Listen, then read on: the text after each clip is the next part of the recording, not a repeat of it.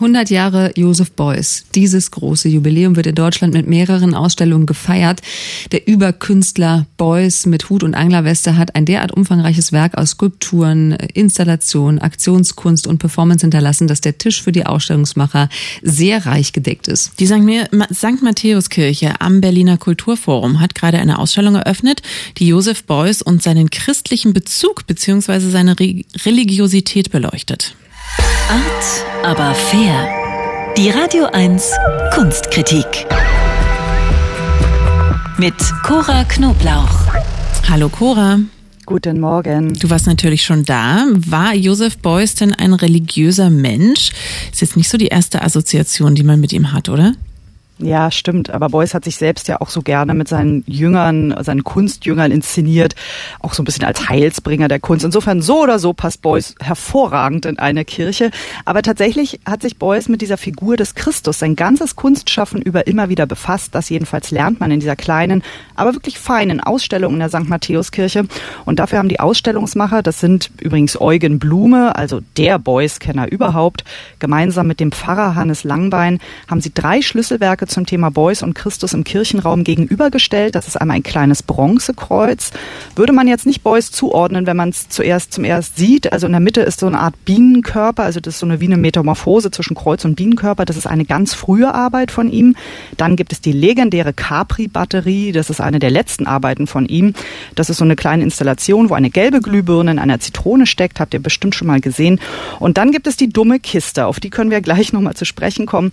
Mit dem Kreuzsymbol hat Beuys nämlich angefangen, erzählte mir Eugen Blume, hat dann aber irgendwie schnell gemerkt, oh Mann, also mit christlichen Kreuzen, da komme ich nicht weiter und hat da sich dann entschieden, was ganz anderes zu machen. So, die Figur des Christus aber als so ein Schöpfer, der in die Welt kommt, diese Figur hat Beuys weiterhin fasziniert und ist dann bei dem Anthroposophen Rudolf Steiner fündig geworden, also dass dieser Waldorfschulensteiner, der hat viele, viele Vorträge über Christus gehalten. Beuys hat diese Schriften von Steiner gesammelt und sehr intensiv gelesen, erzählte mir Blume.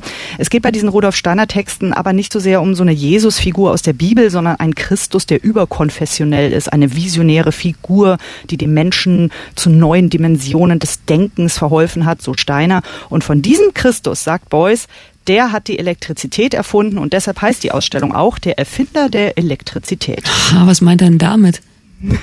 ja, also für Beuys ist diese Figur des Christus ein Revolutionär, ein Innovator und mit ihm sei diese Fähigkeit, die Welt analytisch zu betrachten, überhaupt erst in die Welt gekommen, sagte Beuys. Also Christoph hat äh, Christoph Christus hat die Schöpferkraft in den Menschen implantiert. Also in dem Moment, wo Christus in die Welt trat, gelangte diese Schöpferkraft in jeden einzelnen Menschen.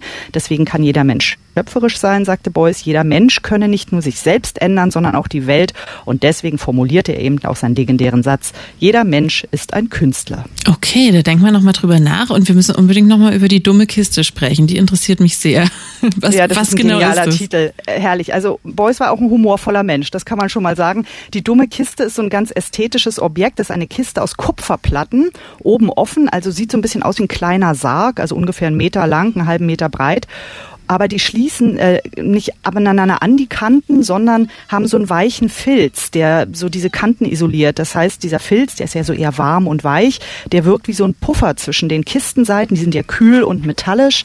So, jetzt krabbelt meine Katze hier auch noch rum. Ja, hören Maus, Sie. Ja, mich gefragt, so, was das für ein Geräusch ja, hat nichts mit Beuys zu tun.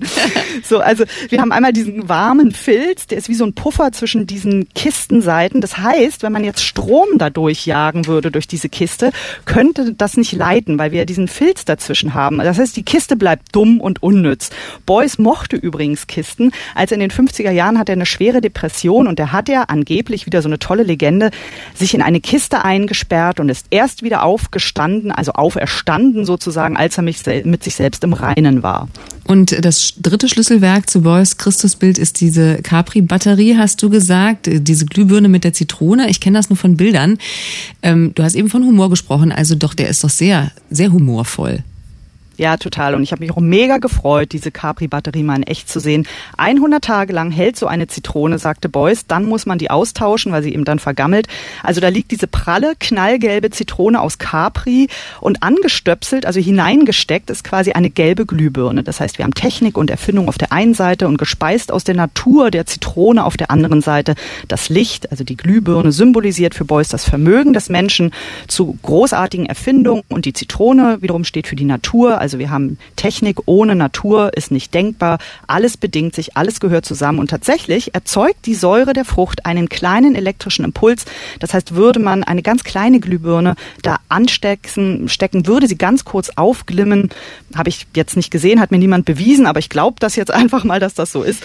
Im Kopf zumindest bei mir leuchtet diese Glühbirne in der Vitrine taghell und ich stelle mir immer vor, wie man mit der Energie der Zitronen aus Capri sein Wohnzimmer erleuchten könnte. Das ist eine wunderbare Vorstellung und schon schon allein dafür lohnt sich der Besuch. Ich weiß nicht, ob das deiner Katze gefallen würde, wenn du denn, wenn du eine Zitrone ins Wohnzimmer legen würdest. Der Erfinder der Elektrizität, Josef Beuys und der Christusimpuls. Eine Ausstellung bis Mitte September noch in der St. Matthäuskirche am Kulturforum geöffnet, ist außer montags.